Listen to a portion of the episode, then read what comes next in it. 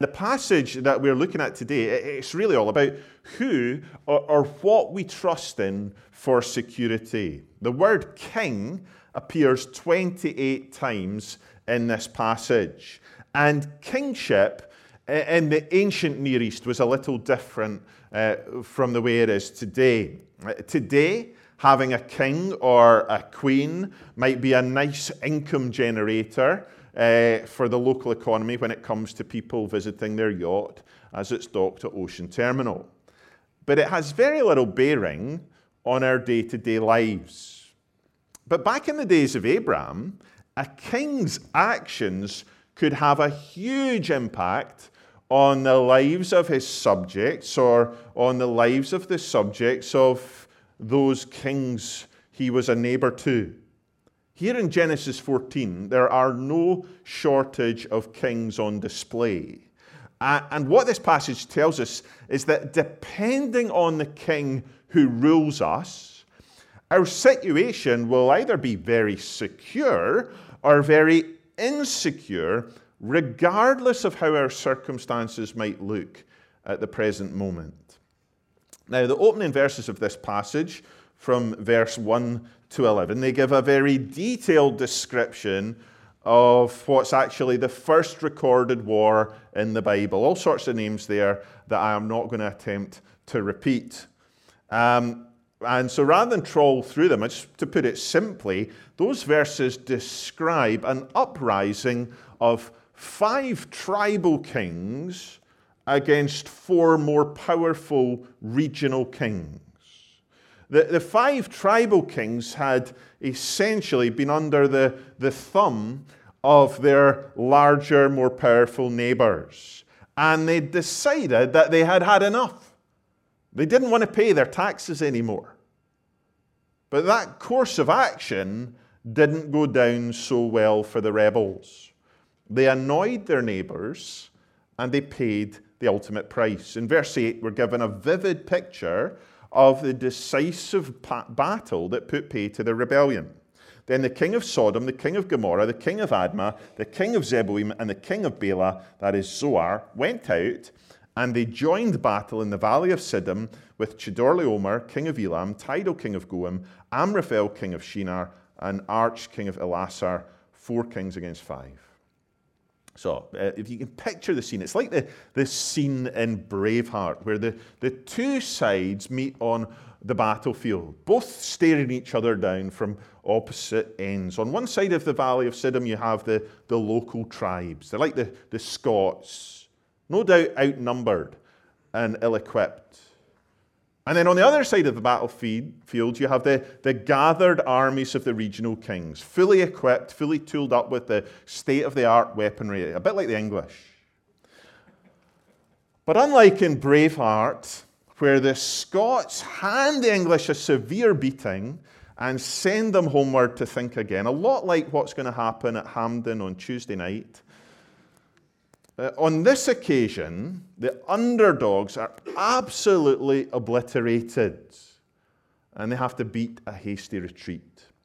Now, unfortunately, that retreat doesn't go particularly well. If you look with me at verse 10. Now, the valley of Siddim was full of bitumen pits, and as the kings of Sodom and Gomorrah fled, some fell into them, and the rest fled to the hill country. So, so as they made a run for it, some of the, the, the, tribal soldiers, they fell into pits which were essentially full of molten tar. What a way to go. And the rest of them headed for the hills, leaving their lands and their people at the mercy of these regional kings. And these fearsome warriors, they didn't hang about. They took advantage, verse 11. So the enemy took all the possessions of Sodom and Gomorrah and all their provisions and went their way. Uh, uh, these guys, they cleaned out, they cleaned out Sodom and Gomorrah. They took everything. And then Moses, the writer of Genesis, he draws our attention to why this story is in the Bible. If you look with me at verse 12, they also took Lot, the son of Abram's brother, who was dwelling in Sodom and his possessions and went their way.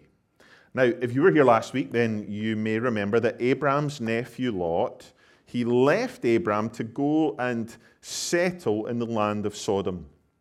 So Lot made himself a subject of King Bera of Sodom. And we saw uh, how Lot went to Sodom because he could see uh, that it was the, the perfect place for him to grow his wealth. It's like a Premier League footballer heading to play in Saudi Arabia. A great place to, to, to, to, to, to make unimaginable wealth. It was a lush and fertile land that's likened in chapter 13 to Eden. It was a paradise for Lot to enjoy. And no doubt, for a while, he did enjoy it. No doubt, he accumulated more and more wealth. No doubt, life under King Bera felt secure and satisfying. But then, all of a sudden, circumstances beyond his control meant that it all came crashing down. Lot, he lost a lot. Everything was taken from him and he was taken captive. The things that he had, had placed his security in were found to be hopelessly inadequate. And this is a sobering reminder to us that, that the kings of this earth, the places that we look to for security, be that money or relationships or reputation, they can be taken from us in a moment. We are not in as much control as we like to think we are. And so, placing our security, our identity, our meaning, and our purpose in life in the things of this world, it will never ultimately provide the security that we long for. Lot was taken, and that could easily have been the end of the story. And certainly it would have been a tragic end. But thankfully for Lot, God had other ideas. If you look with me at verse 13. Then one who had escaped came and told Abram the Hebrew, who was living by the oaks of Mamre, the Amorite, brother of Eshcol and of Aner.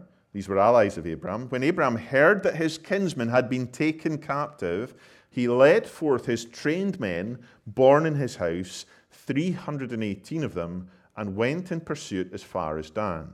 So, so word gets back to Abraham that his wayward nephew has been kidnapped. And it would have been the easiest thing in the world for Abraham just to say, serves him right. He put his hope in the king of Sodom, and now he's paying the price. But instead, when Abraham heard what had happened, he immediately did something about it. Notice the reference in verse 14 to the fact that, that Lot was Abraham's kinsman.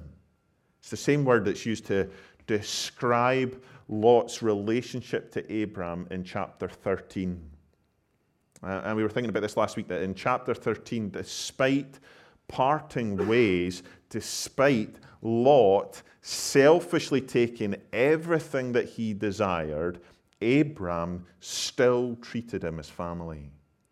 And as we saw last week, sometimes strife in the family of God means that for the sake of peace and witness, it's best for believers in dispute to separate. But even when that happens, that is not a reason to maintain a grudge and hold on to bitterness. Even though they'd separated, Abram still treated Lot as family. And thankfully for Lot, he had an uncle who didn't mess about. Verse 14.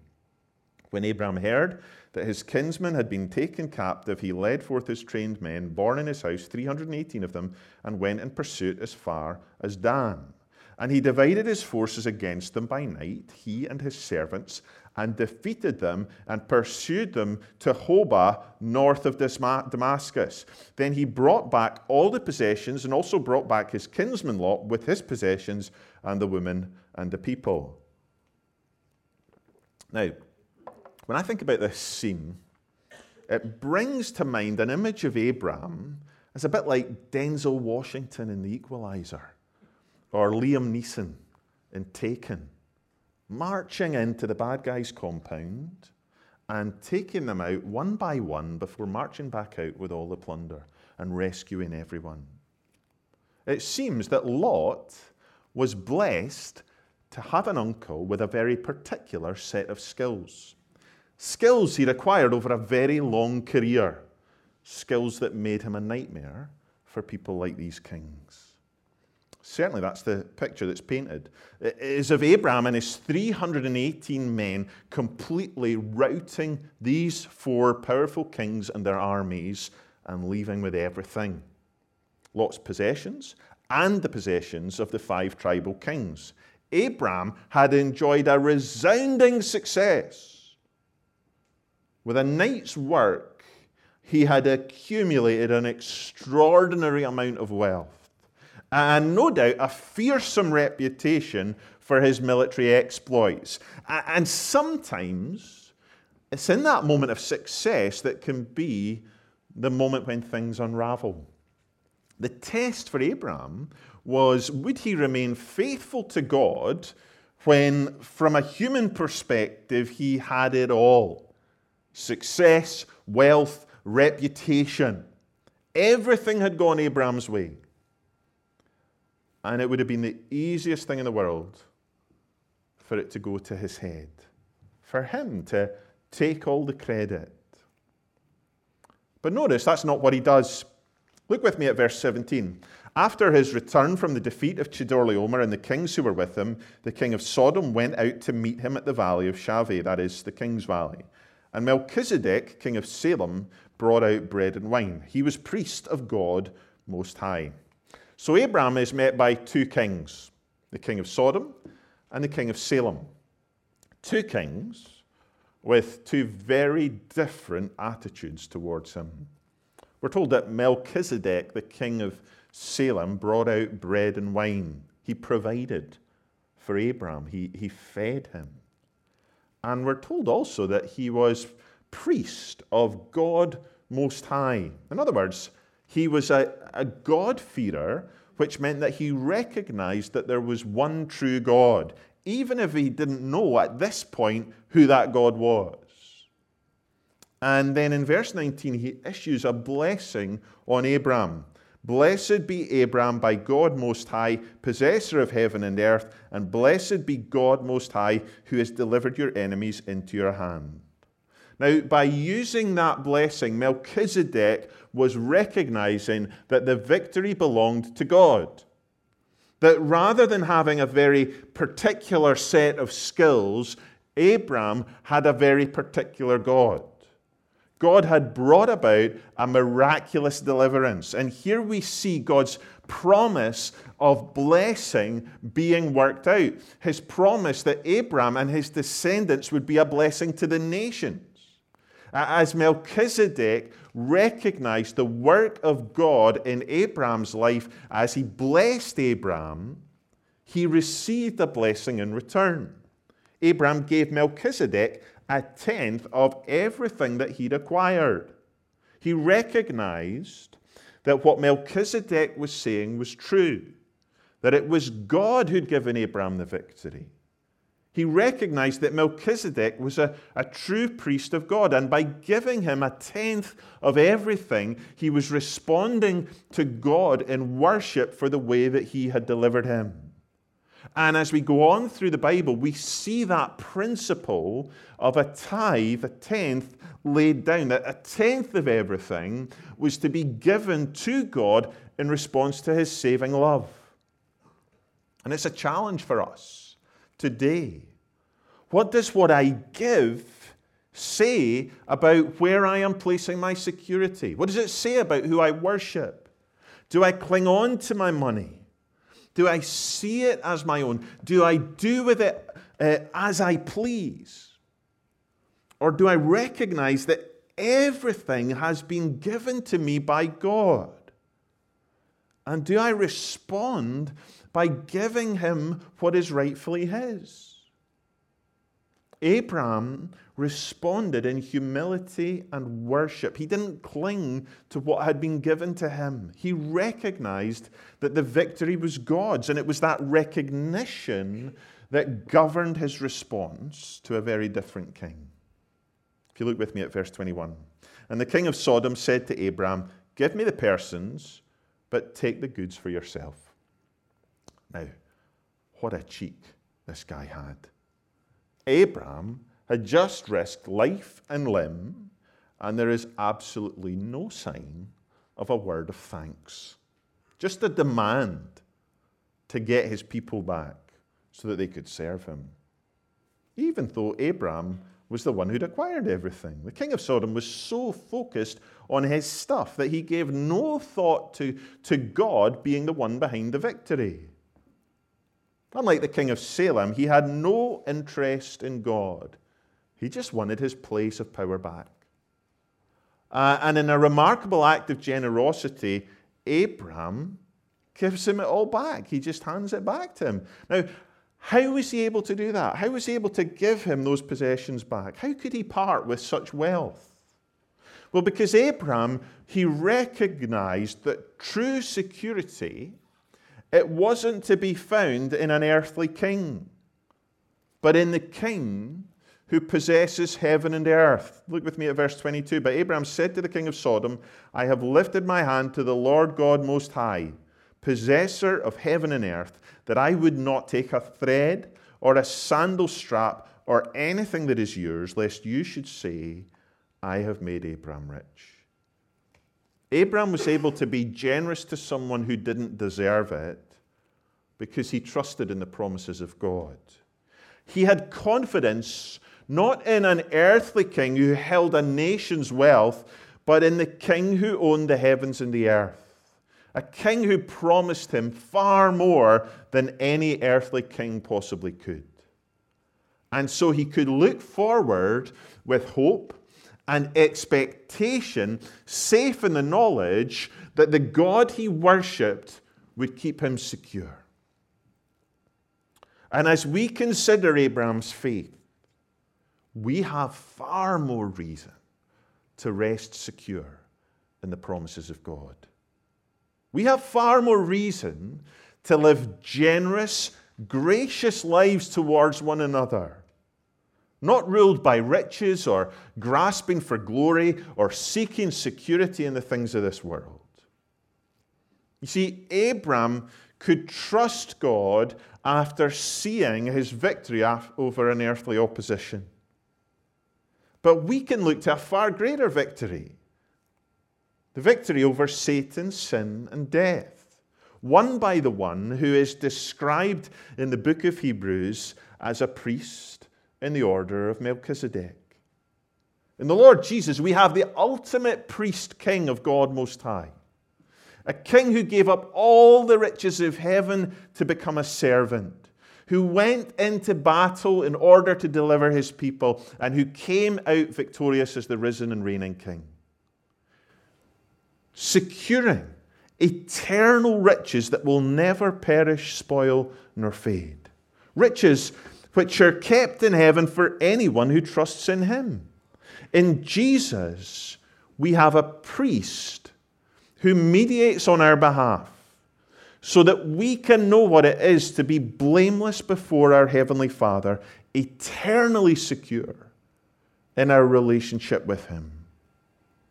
There is no greater security than knowing the steadfast love of the Lord that endures forever.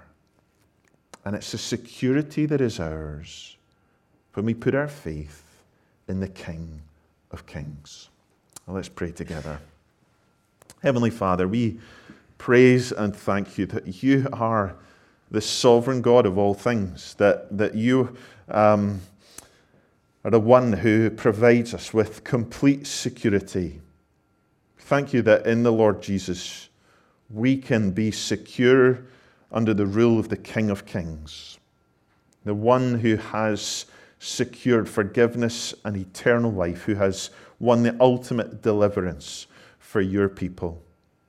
Lord, we pray that you would give us, a, uh, by your Spirit, a deep sense of the security that we have in Christ, that our, our identity, our security would not be found in, in what others think of us or in what we own uh, or in what we've achieved, but it would be resting secure in the fact that if we've put our faith in Christ, then we stand blameless in your sight, sure of the certain hope of eternal life.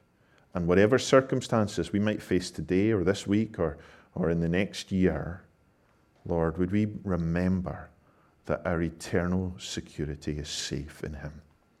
Lord, we thank you that we can come to this table now to take bread and wine and be reminded once again of, of the, the, the sacrifice that our Lord Jesus made, the, the King who became a servant, that we might know those eternal riches.